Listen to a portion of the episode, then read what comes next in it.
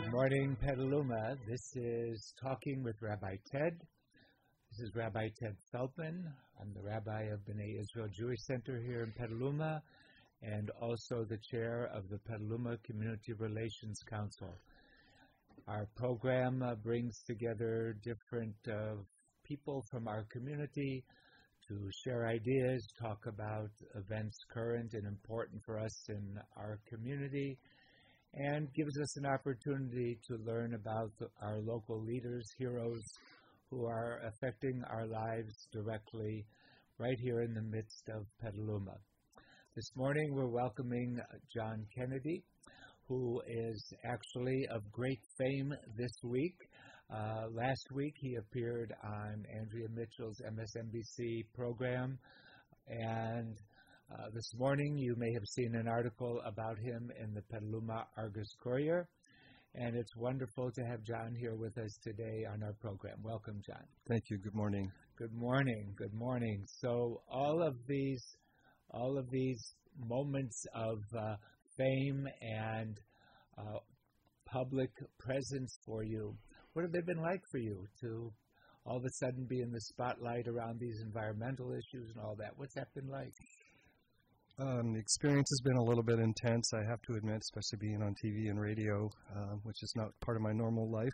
Um, but I also feel kind of a, a great responsibility, um, feeling like I'm representing others when I do this, especially on the on the TV program. I felt like I was representing my colleagues at EPA both currently working as well as former, um, as well as the American public. I mean, I I agreed to do that just because I felt that we needed another another voice out there on behalf of uh, American people in terms of protecting their public health. And what I see is um, dismantling some of the programs that do that. So that's why I decided to do that. So your work with the Environmental Protection Agency, the EPA, uh, has uh, brought you to this point in your life about being very concerned with what's happening. But before we get into some of those specific issues, let's go back a little bit to you. What, where did this come from in your life? How did you get involved in concern about the environment, uh, connection with this position that you had in our in the EPA? Maybe you could describe that a little bit. Well, sure. Like a lot of people in my generation, uh, grew up with a you know a lot of interest in the outdoors, a lot of hiking and so forth, and living near the beach.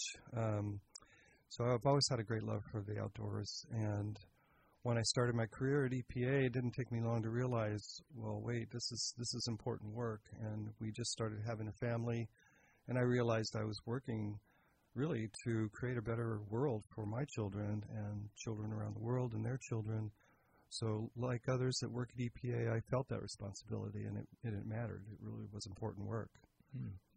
I know you're very engaged in uh, St. James Catholic Church here in Petaluma, mm-hmm. and I'm wondering how your faith system, your sense of uh, personal responsibility for the world developed in the church, and did that affect any of this work for you? It did. I didn't really um, it didn't really kick in for me until my mid 40s um, when my dad was passing away, and I I decided to um, to engage more fully in that life and uh, life of service, and uh, you know to honor my dad and honor my God, and uh, just take it more seriously. And so that began a journey that continues to this day, and it really is about helping other people. Yeah, that was quite a turning point, though, in your life that made a big difference for you. Yes. I think I had mentioned to you in our discussions at one point that uh, in Freudian psychology, the 40s are the times in our lives when we get over our adolescent rebellion. It takes a long time. And from his point of view, from Freud's point of view, it was the return of the superego and taking in the messages that we got from our parents, sorting through them, and deciding which ones of those would be important in our lives. And it sounds like this point in your life for you in your 40s was a major turnaround and it gave you a commitment into this work. Yes, it did. And, you know, when you're in it, you don't think of those terms so much, but um, it, looking back, it certainly was a turning point for me. Yeah. Well, we were, we're very happy that you had that turning point because your work has made uh, a big difference.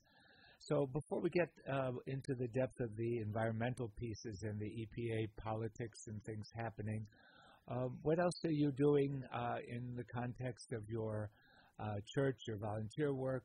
what's your life like in here in Petaluma?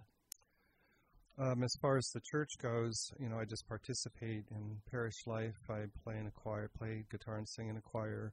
Um, I work in our community garden uh, on campus, uh, and the garden is there for um, raising fresh uh, produce for, and it's and it's organic, and we donate that to the kitchen every week. Uh, so over 90% of our fresh produce goes to the kitchen to serve at the lunches, and also goes into some of the food box programs.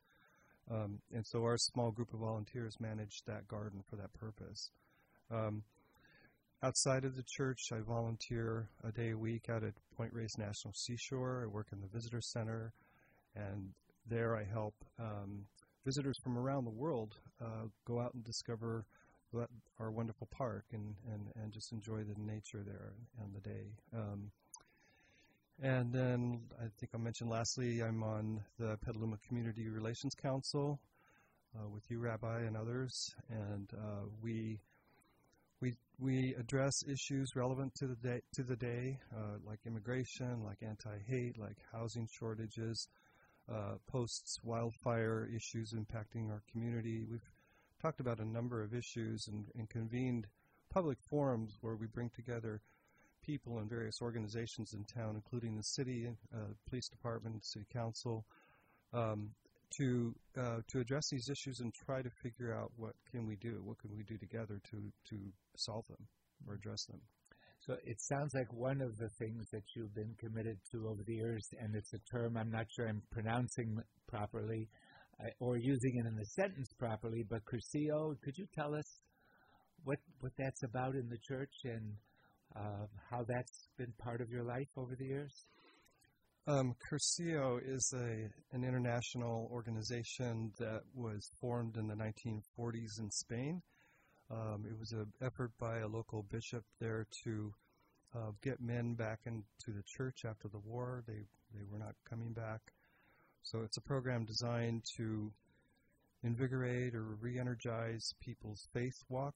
Um, it's here in the Redwood Empire which extends from here up to the Oregon border. It's a it's an ecumenical movement, and um, it's designed to bring people in for a long weekend and um, just have just have wonderful experiences in dealing with baggage they're carrying around and just be able to open up to the spirit and, and thinking about their life and how they can go back to their life and as improved as better better people. So for me, after my weekend, that's when I started to engage in um, ex- other you know volunteer mm-hmm. activities. Is it a men's group only? No, it's men and women. Oh, it is men and yeah, women. Yeah, often I was, uh, under the impression it was men only. Okay. Well, we'll have men only weekends uh-huh. and women only weekends and co-ed weekends. Uh-huh. Do you find it different experience when each of those women only, men only for you, the men only weekends as opposed to the co-ed? Is there a quality difference for you? Um, I think women only, men only. There's a level of um, safety or comfort, I guess, to be able to share things that may be harder to do in a co-ed setting. But I've been in co-ed weekends where they were truly wonderful right. experiences as well. They're so just different experiences. A little different, yeah. Right. Yeah. I remember one time I had a uh, in the Jewish community, not in Petaluma, but I called a men's group meeting, and 35 men showed up, which was an amazing amount of people for, for a meeting like that. And we started going around the room and asking everybody to introduce themselves. And every man to a person introduced himself by his name and what his job was. So after we got around the room, I said, Really? That's all there is to men's lives? Just who they are on their driver's license and the job that they're doing? Can we try this again? the first person said, I'm so and so, and my father's dying, and I don't know what to do. Men needed to have this these moments in a group together after having been programmed to think a certain way to be able to get to their souls. And I assume that that same thing was happening in the context of Cursillo for you, particularly in the men's group, that kind of life.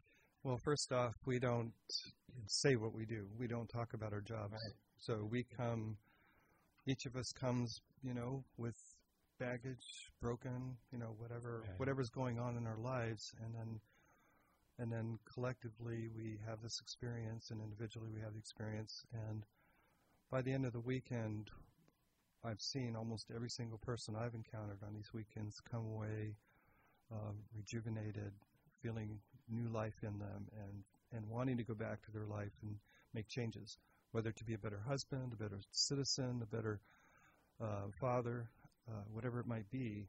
Um, I've seen that transformation over and over again. It's it's really a wonderful experience.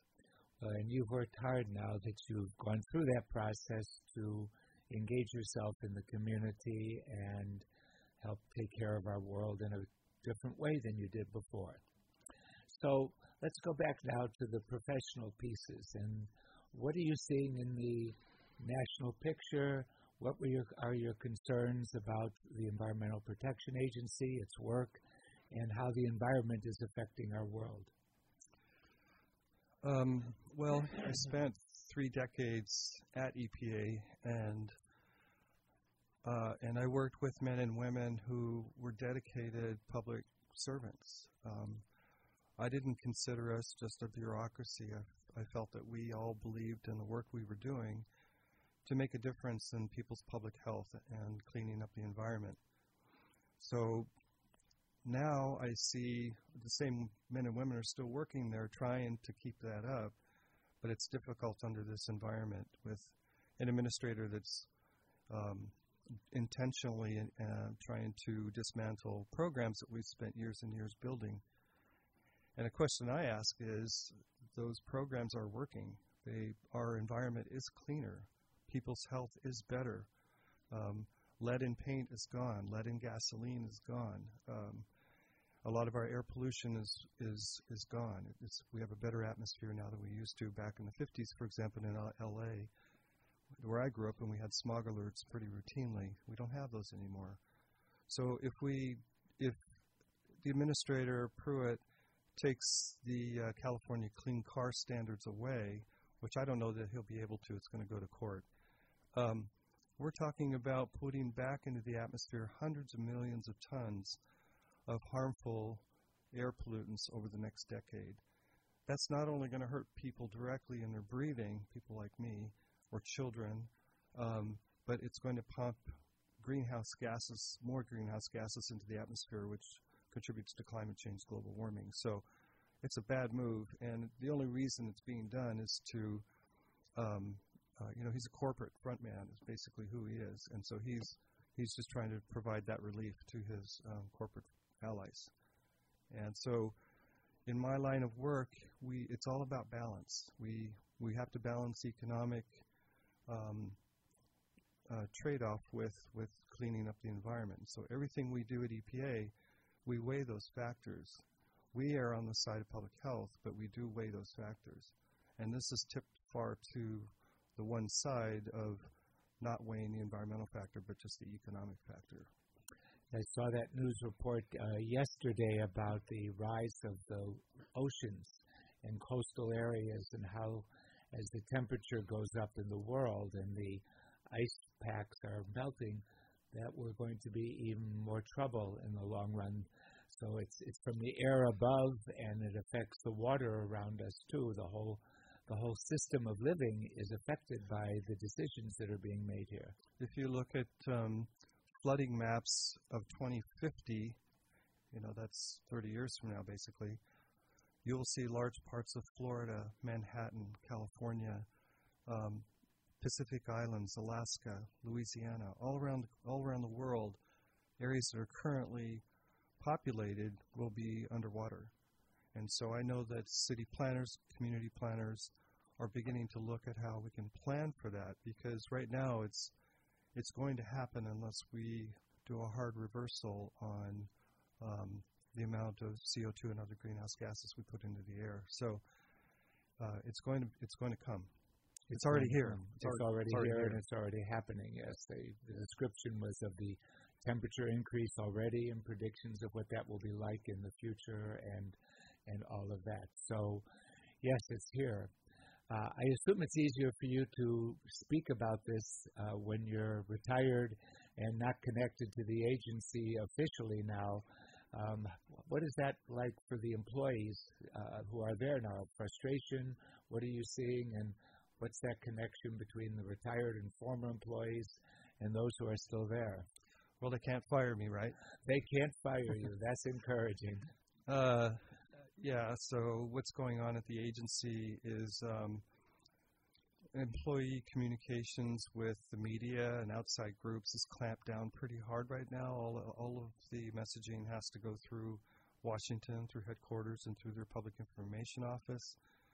Um, obviously, retired employees, former employees, don't have those constraints. So, um, our National Environmental Protection Network, of which I'm a member, we we act as a resource to those outside requests because we have that knowledge and we have access to finding out answers. And um, so, whatever skill set we have, the questions will be directed to us accordingly. Mm. And I, I, I, believe EPA employees like having us there because we can speak on their behalf, as I tried to do last week on the TV program. And um, you know, as long as as long as we get it right, um, we have ac- accurate and up to date information I think it's a good service, at least for now, while we're in this time. So, if you were to uh, want to tell the people of Petaluma, which you can through here, uh, what what is it they can do? How do we feel empowered in this governmental struggle uh, to protect our environment and the air that we breathe? Well, there are personal things each and every person can do in their life, and for me, I know I don't do it perfectly all the time, but I do try to do things like recycle, reuse, reduce my material uh, possessions and intake. Um, in terms of food wrappers, try to you know buy food that doesn't have wasteful plastic wrapping. Um, I rode my bike here this morning. I try to do that as much as possible. Um, and then I can vote. Uh, I can participate in city activities like like you've asked me to, and um, and uh, and I can vote. So everybody can a voting age can do that, and, and that counts, and it's going to count this November. So I'm encouraging everybody to be up on the issues and the candidates and and vote accordingly, um, but but vote. And I know that this issue is not only a political and uh, environmental issue, but it's a very personal one because uh, you've been affected by the air. Can you tell us a little bit about that and share? My diagnosis? Yes. Yeah, well, I was diagnosed exactly a year ago with stage four lung cancer.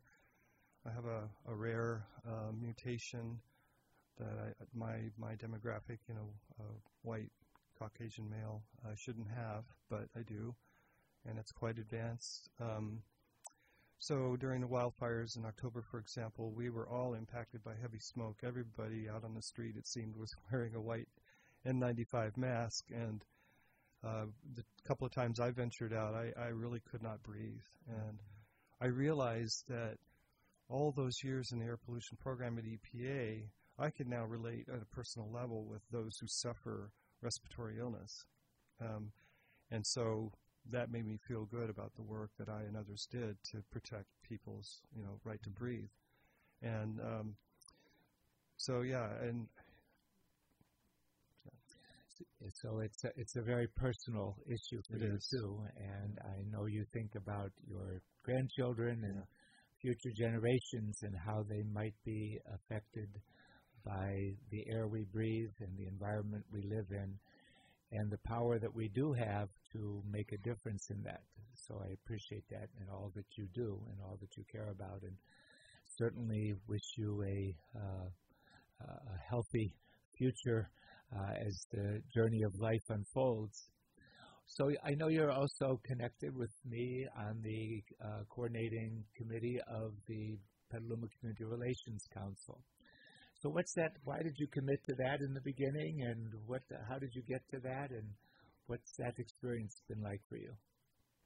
Uh, Uh, well, you called me out of the blue one day. oh, I did. Okay, okay. And then we met, came to the first meeting, and then and I could see what this growing network of uh, members in our community was trying to do, and I thought this is really a good thing. Um, and went to the second meeting, and re- that reinforced even more so.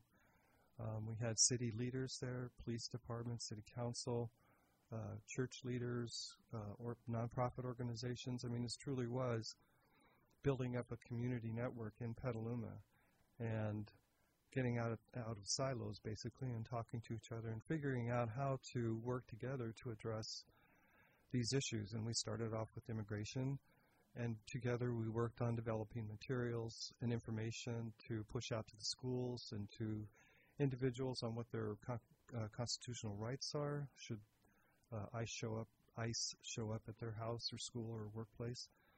Uh, and that was that felt really important to me, and, and I think it does to all of us. Yeah, the community. I'm always amazed. We have about 60,000 people living here, and how many organizations and how much activism there is locally, which we're really lucky lucky to be part of uh, this kind of community and find so many people who are caring. You know, from your perspective, what what issues would you put on high on the agenda in our future as a community, aside from the uh, environmental issues, obviously, which are very important to you? Well, as you know, we've had uh, a couple of public forum meetings um, post wildfire in November, and then another one in January to look at housing issues here in Petaluma. I would certainly recommend keeping that alive because um, we have such a shortage of housing that low income people or young people.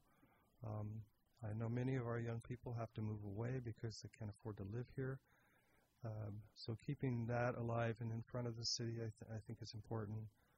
Um, One of the things on our agenda has been this issue uh, that we're going to be addressing slowly, I believe, of uh, disaster preparedness. Would you like to comment on that? Because that's something that you've been very intimately involved with in your life. Sure. Um, so, following the wildfires, I know Sonoma County went through what we call an after action uh, look at how things went, what can be improved. Petaluma did the same thing, and Petaluma's focus was mainly on sheltering people because that's what we did. Um, and the question came up in one of our recent discussions about, well, how ready is the city of Petaluma and its residents to address the, to be prepared for the ne- next disaster? And I worked the last 10 years of my career at EPA was in emergency response. So um, I, I was right in the middle of that. I deployed people to Hurricanes Katrina and Rita, subsequent hurricanes, oil spills, floods, wildfires, and so forth. So I know what goes into preparedness, being ready for a disaster. And in the, in the business, we say it's not if, we say when it's going to happen. So in Petaluma, we're very vulnerable to flooding, for example, but we could be vulnerable to fire, certainly earthquakes. So a question that we would want to engage with the city on is how prepared are we are we right now and what needs to be done. The city will talk to us about how prepared are we as individuals because they can't they're not going to solve every problem right away. And so it really is up to each of us to be prepared to have earthquake supplies for example. So that we're just entering that dialogue now. Right, and it's a very important one. So it's certainly one thing for the city to have its disaster plan and to have all the place, pieces in place to help us should something happen. On the other hand, almost the more important part is the preparedness of the individuals, of all the citizens in their homes and businesses to confront whatever may happen in some way. And getting the two to work together to achieve that is actually a challenge. Uh, I always say uh, all of us live in Egypt because we live on denial, uh, and uh, that, that, that this, we deny that this thing is going to ever happen to us here, and the notion of when rather than if is is an important one. That sounds like a great slogan for a public preparedness campaign. It's not if, it's when, and would help us to lead our community in some way to become better prepared. Are there magical things that encourage individuals to do this? Any plans or programs that you've experienced that you know about? Well, first, let me say um, preparedness is something that's it's ongoing. It's not, you don't do it every once every five years and put the message out. When I first put my earthquake supplies together, it was years ago, and I, last year I looked at it and thought, well, the food's out of date, the water's out of date, the clothes don't fit, and you know the medical supplies are out of date. So I need to upgrade this. So right. It's something that I should look at every single year, actually, and and and update my supplies. And that just takes conscious effort. Um, for governmental agencies to work on preparedness, you got to practice, you got to train, you got to exercise, you got to keep it going. Uh, so it's key that we keep it going, and I believe the council will have um, an effort over the next several months to workshop with the public on how to be better prepared. So we've spent a, a, little bit of time in our discussion today, a little bit learning about you and how you got to the work that you do, your connection with uh, your church and its influence in your life, and the garden, the EPA and your work there, and of course the Community Relations Council and all of the contributions you are making. You know, I know that our world, uh, our newspapers are filled with hints of who the heroes are in our in our world, and I believe our heroes are sitting right here with us, and you are absolutely one of them because it takes the construct of a community engaged, committed to make a better life for all of us uh, to truly make it happen. So, John Kennedy, I want to thank you for being here with us today on this Talking with Rabbi Ted. It's been good to be part of your media rollout in the past couple of weeks, and we wish you well in your health. You're t- listening to Talking with Rabbi Ted, KPCA FM.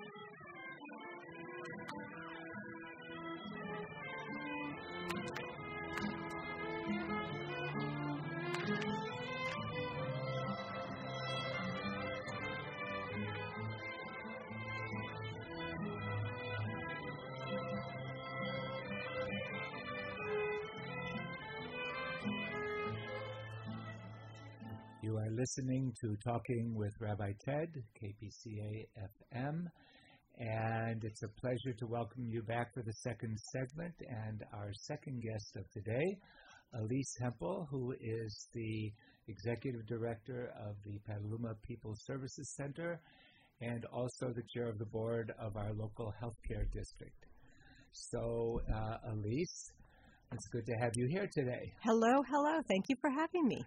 It's good. I understand you spend a lot of time at the studio. Well, you know, whenever anybody invites me to come share about what I do and where I'm, how I do it, I say yes. And so when I drove up this morning, I was surprised I didn't have a parking spot.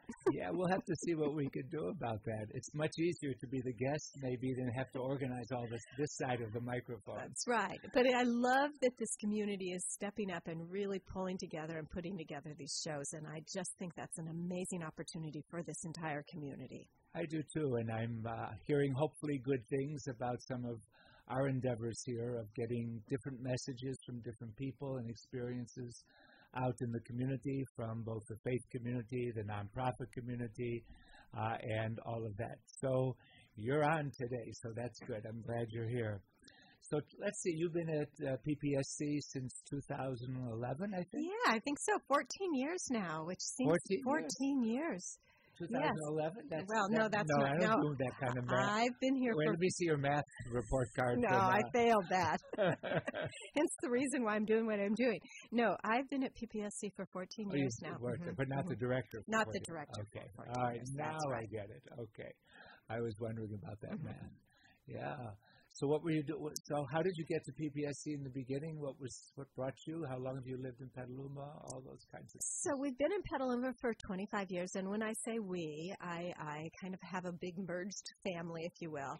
Um, we were living in San Francisco, and I was working in the technology at the start of the dot com boom in the in the early 90s, and so um, I had great opportunities and great experiences working at startup companies and then actually moving into um, ventures and, and, and doing some uh, venture capital work and then lastly mergers and acquisitions and then I realized that my son was growing up and I was missing part of that. So I decided to work from home for him a year, for a year. And honestly, I can't work from home. I need to be around people. And my son one day said to me, You know the guy on the radio? He's not your friend. Stop repeating his stories. and so that's when I decided I really needed to look for a job here in Petaluma. And, and um, I've always been kind of associated with nonprofits, but never really worked for a nonprofit. Lots give lots of money to nonprofits and really understood how they, they were operating and working. I had the honor to work with um, the founder of one of my companies in Norman Lear and start a foundation that was able to take the Declaration of, Independence out to communities and schools um, all over the United States. So I kind of really got re-engaged with that, and that's when I decided I think I need to be in the nonprofit world. Wow. So can you can you? This is something I'm trying to ask guests on the show to explore what was there anything in your life that you can ascribe to this wish to help the pe- world to work with people in this in this way? Anything you can identify? Not you know you, you when you we were talking earlier I, I started to kind of think about that. You know of course my parents were great givers. My dad was a school superintendent. My mom was a teacher. They gave so much of their time. But i don't really think that that was that was something i was born into. It wasn't until i was a junior in high school and um, they had a scholarship competition at my high school uh, for uh, a junior miss competition and uh, I tried out not being the smartest, not being the cutest, not being the by any stretch of the imagination the most talented, and I won. And one of the things that you had to do when you were Miss Deer Park and the junior miss was you actually had to work with the community to plan the community parade, the Settlers Day parade. And honestly, that was the first time I, I wasn't doing it with my parents. I wasn't part of whatever they were doing in volunteering.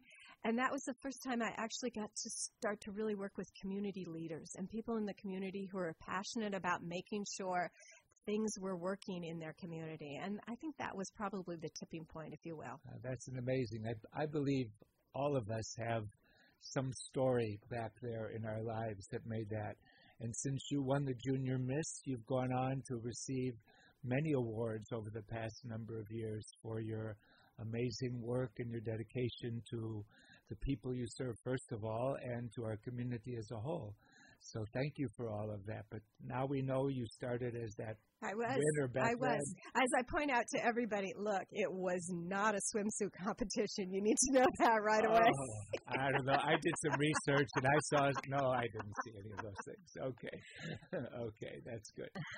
So, so you're at PPS. So when you became uh, wh- when you became executive director of PPSC, what was the agency like, and what's what's happened in the So- intervening years? the agency has been a a a a, um, a- a mainstay in this community. Really started by the faith-based organizations, and and and has provided and grown all of their services. The one thing that wasn't happening was we really didn't have to go out and ask the community for dollars because so much of our funding came from federal funding and state funding and county funding. We were able to do those services, and the model then was you do those services, and when you ran out of money, you stopped doing them. Um, and to me, that was not how we needed to operate. So the first thing I did is I went with our board, I worked with our board, and we started an endowment. So now PPSC has an endowment in order to ensure that we're going to be around for the rest of the next 200 years, or however long this community needs us. And then I started to really engage our community and and realize that so many of our services, people knew they were using them when they were using them, but they didn't really understand how they kind of all fit under our, our umbrella at Petaluma People Services Center. And so it's been my goal and mission to really reach out to the community and explain to them all of the services we do and all of the hard, heavy working, l- lifting that we do. You know, last year we served over 10,000 residents. Mm. Some 365 days a year because they get Meals on Wheels, and some we see once. They come in, they may get rental assistance, they get some programming associated with it, and they're gone because that's all they needed. They just needed to be able to get into that housing or stay in their housing, and then they didn't need us anymore. And so, those are the kinds of, of impact that we have on our community on a regular basis. And you know, a lot of uh, uh, nonprofits count the number of people they've served. I think one of the things that's most important and more important to me is the number of people who actually volunteer at PPSC. You know, we use over 550 volunteers a year. Some volunteers are showing up every single day of the year and volunteering to prepare meals or to help. But right now we have people in the backyard at the main office. We have people at our adult day program singing and dancing. We have people getting and preparing meals on wheels. And we have people who are doing administrative work helping us make sure that our counseling programs are working smoothly. We couldn't do it without the volunteers. And so I, you know, when we count our outcome, I count the number of volunteers that are engaged in what we do every day. It's really an important number and an important contingent in the community, those volunteers. I remember many years ago, I lived in a community and the city government was going to cut funding to the local mental health clinic.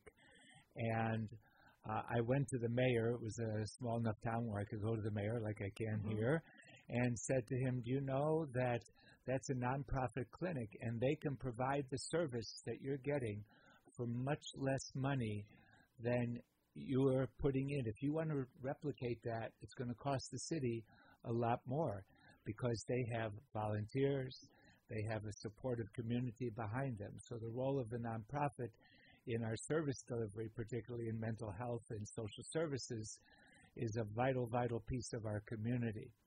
And I know you had some concerns about what's happening with funding and ter- uh, mental health stuff.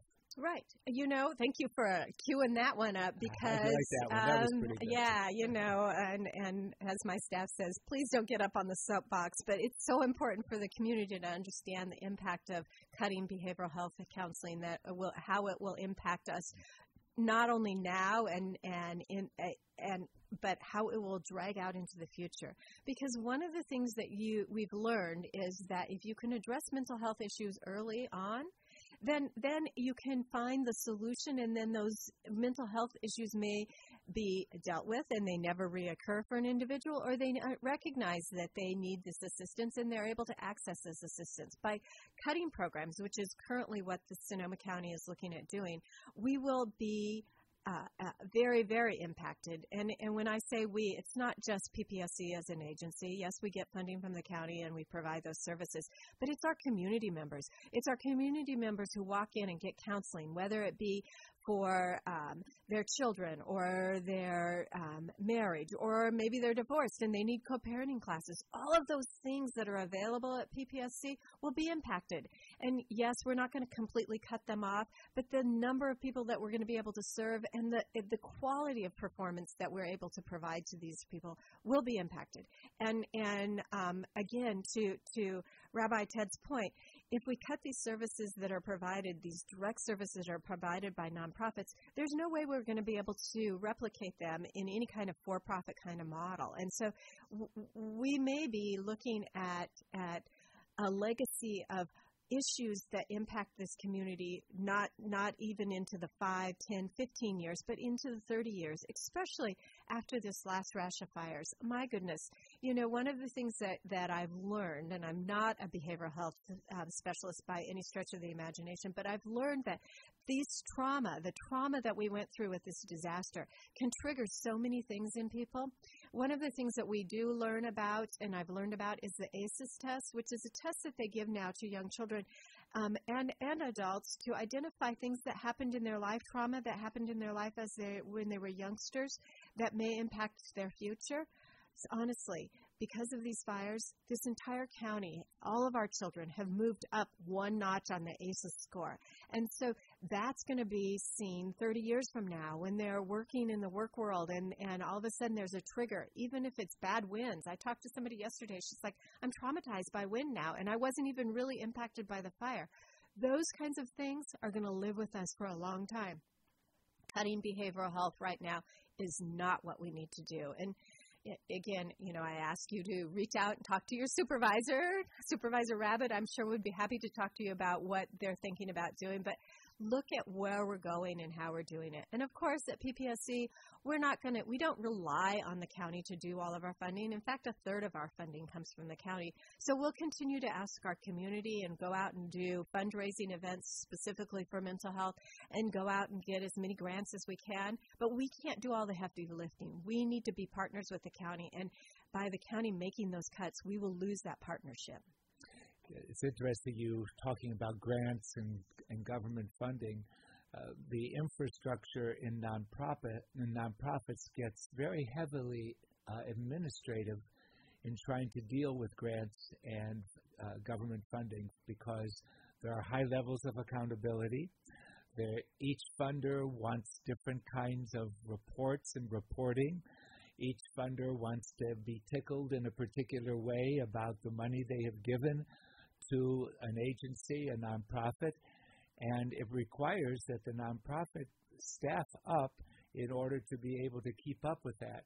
I've always found that almost contraindicating the work that the, that's done with this money. For the internally, the nonprofit has a struggle mm-hmm. with that kind of stuff, and I'm sure you've experienced it too. We have, and so PPSC actually is going through some reorg, if you will, and and we are changing our layers of administrative staff so that our administrators, including myself, are doing a lot of the direct services work.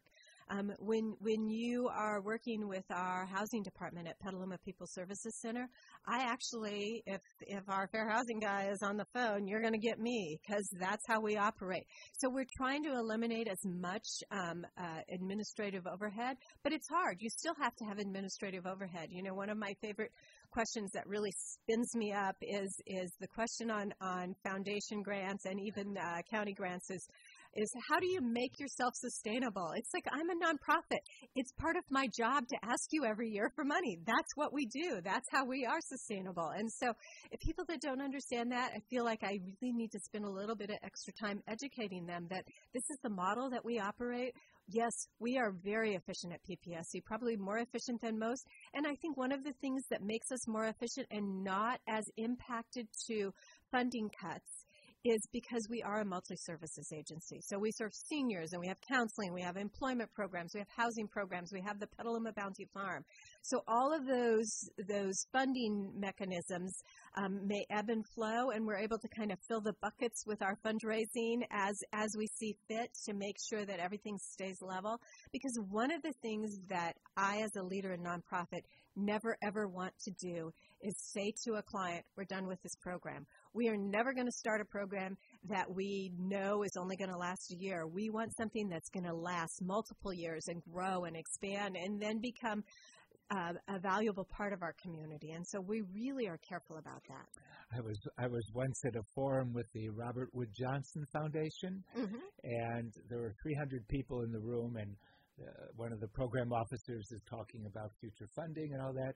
And I raised my hand and I said, what are we going to do about the fact that we have to lie every time we apply for a grant?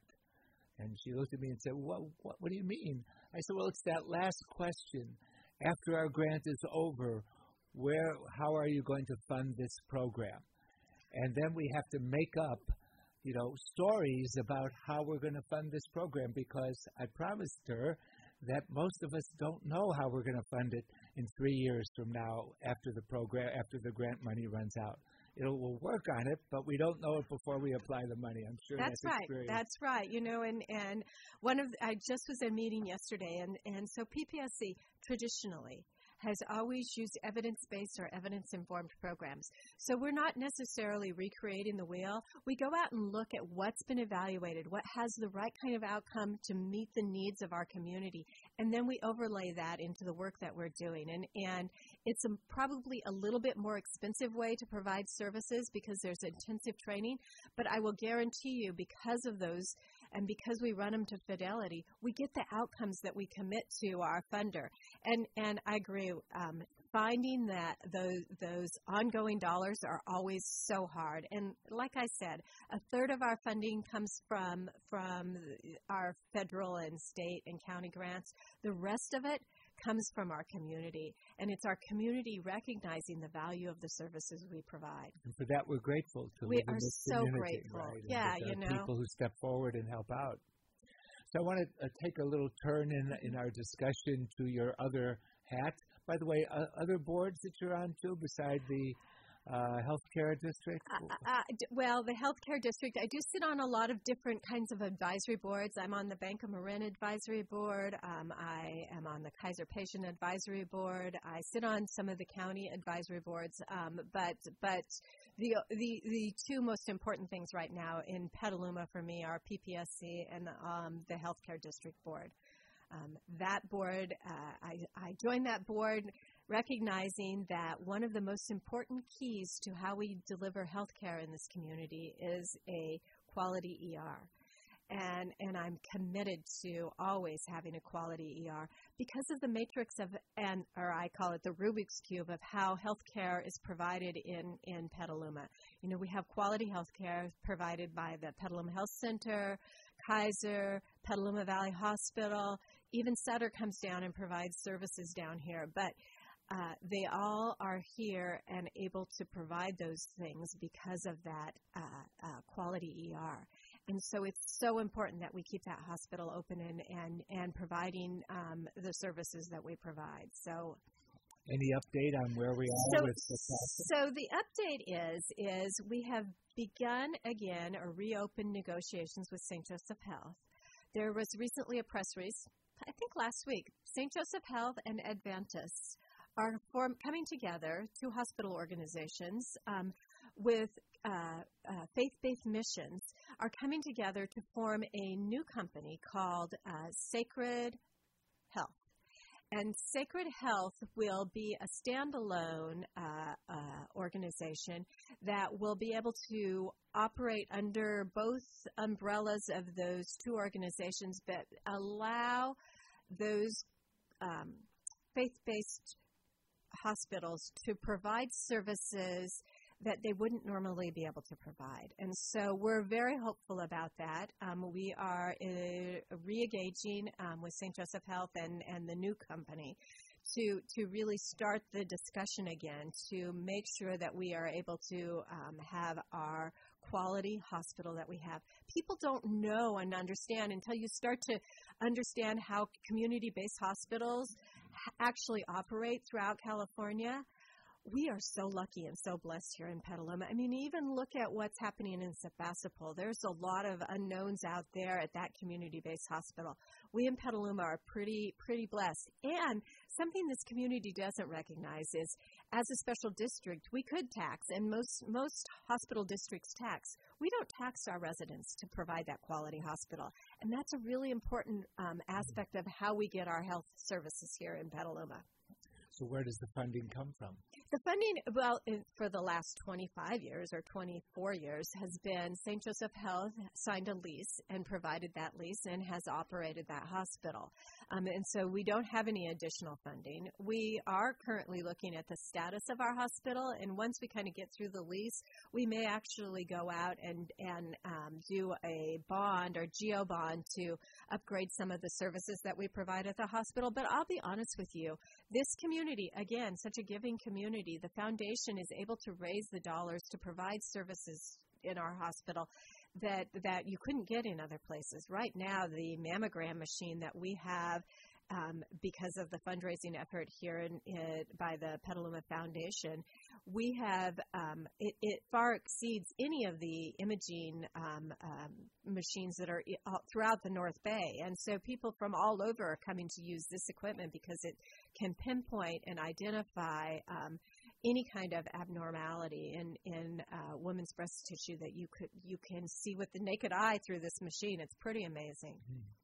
So, but the hospital, of course, is more than just the ER and uh, the range of services. That's right, and and and um, our core services at Petaluma Valley Hospital. Again, that hospital wins awards. It it outperforms any of the other hospitals in the St. Joseph Health Network California wide. And so it's a quality hospital and quality employees. Oh my gosh, so many of them have been there for so long. And I, I, I have to, my heart goes out to them because this has got to be as much as the angst in my heart every day when I deal with how we're going to deal with this hospital. They have to get up and go to work there, not knowing what's really going to happen. I mean, St. Joseph Health is committed to stay, um, and and and I think we will see even more commitment to stay as we move through this transition. But that's got to be hard. You get up and you don't know who your who your boss is going to be that day, so that's hard and that's um, dissettling.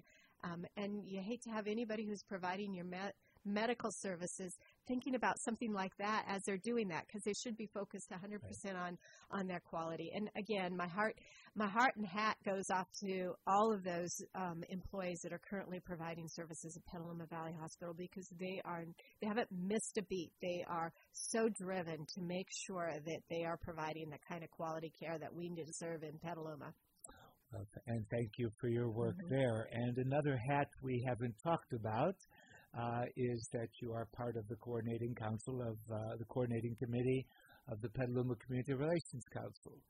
So, what's that been like for you, and uh, why did you jump on board with that? Well, first of all, I think the the the thing my, everybody in my family says to me is she can't say no, so ask her to do it, so she'll she'll show up. But the the community relations council resonated with me when we, when you first met with me because because I think that this community is good at collaborating and this community is good at understanding what everybody's needs are. We needed to have a platform so that we could talk about those needs and all come together with all of our different voices in order to be able to provide a, a, conversation in our community so that we can all continue to learn. And it's been amazing to to work with this group of, of leaders. You know, you had John on yourself, this is a group of people who are passionate about making sure this community is is is how we want it to live, which aligns with PPSC's mission about being able to live with dignity and self-respect wherever you are, and it aligns with my personal mission, which is it is all about community. And you know, I go and speak to the freshmen at high schools, and and I tell them it is your community is who you're with at that moment that's your community and you should be focused on them. And so taking it to the Petaluma Community Relations Council, it allows this bigger opportunity to look at how we can all come together and really focus our energies on things that need to be addressed. And we might not always agree on what we're addressing and how we're going to address it, but if we can't continue to learn and continue to disagree sometimes, then we will we won't be the kind of robust community that we want us to be. Right, and I think that energy of dialogue creates more energy. Uh, groups finding that other people are doing some of the same things and combining efforts, avoid duplication of services, all kinds of good things that can come of a community that sees itself working together. Yes. And I think all of your emails say it's all about community. It's all about community. And Ted, most people don't know this, but I actually type in it's all about community every time I send that email. That's not generated. The, my address piece is, but it's a reminder to me that what I'm doing every day even that minute that I'm responding to an email, I'm typing in, it's all about community. That's why sometimes it probably says it's all commute. sometimes all my commute. fingers are on the wrong place. It's all about commuting. Some people will tell you that too in their lives. That's very true. But I, I think you're absolutely right. And within that community, of course, are all the individuals. And Petaluma People Services Center uh, is committed to serving the individuals in the community to strengthen them in their lives, confronting all kinds of things, and uh, trying to make their lives better so that our community, as a result of that, is even stronger. Um, so, any last minute thoughts before we finish? Well, up you know, I. I I'm pro- I don't want to get my hand slapped, and I know we have such great listenership. I didn't forget to mention that I am on the Petaluma Chamber of Commerce board, and Uh-huh. again, I think that that's an important aspect of who we are because our businesses should reflect who we are as a community. And so I do give a lot of my time to our our Chamber of Commerce too because. Um, it, it, it, it, it is our future, our, our businesses and our small businesses, and even our large businesses. Again, if we didn't have a hospital, those large businesses couldn't be there. It all comes together, it all commingles. But I want to thank you for having me. And thank you, Elece Hempel, uh, for being with us today. I'm talking with Rabbi Ted. Uh, once again, today we explored uh, two aspects of people's lives in our community through the eyes of John Kennedy, uh, EPA, retired EPA manager, and Elece Hempel. We look forward to connecting again in two weeks on Talking with Rabbi Ted.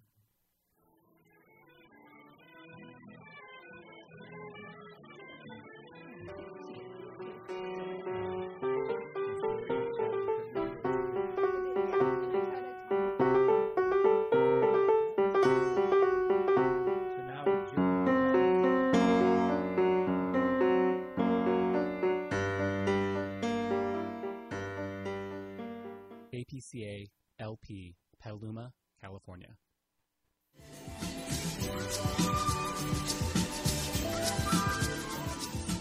Hey guys, it's Ben Vandermeer. I'm the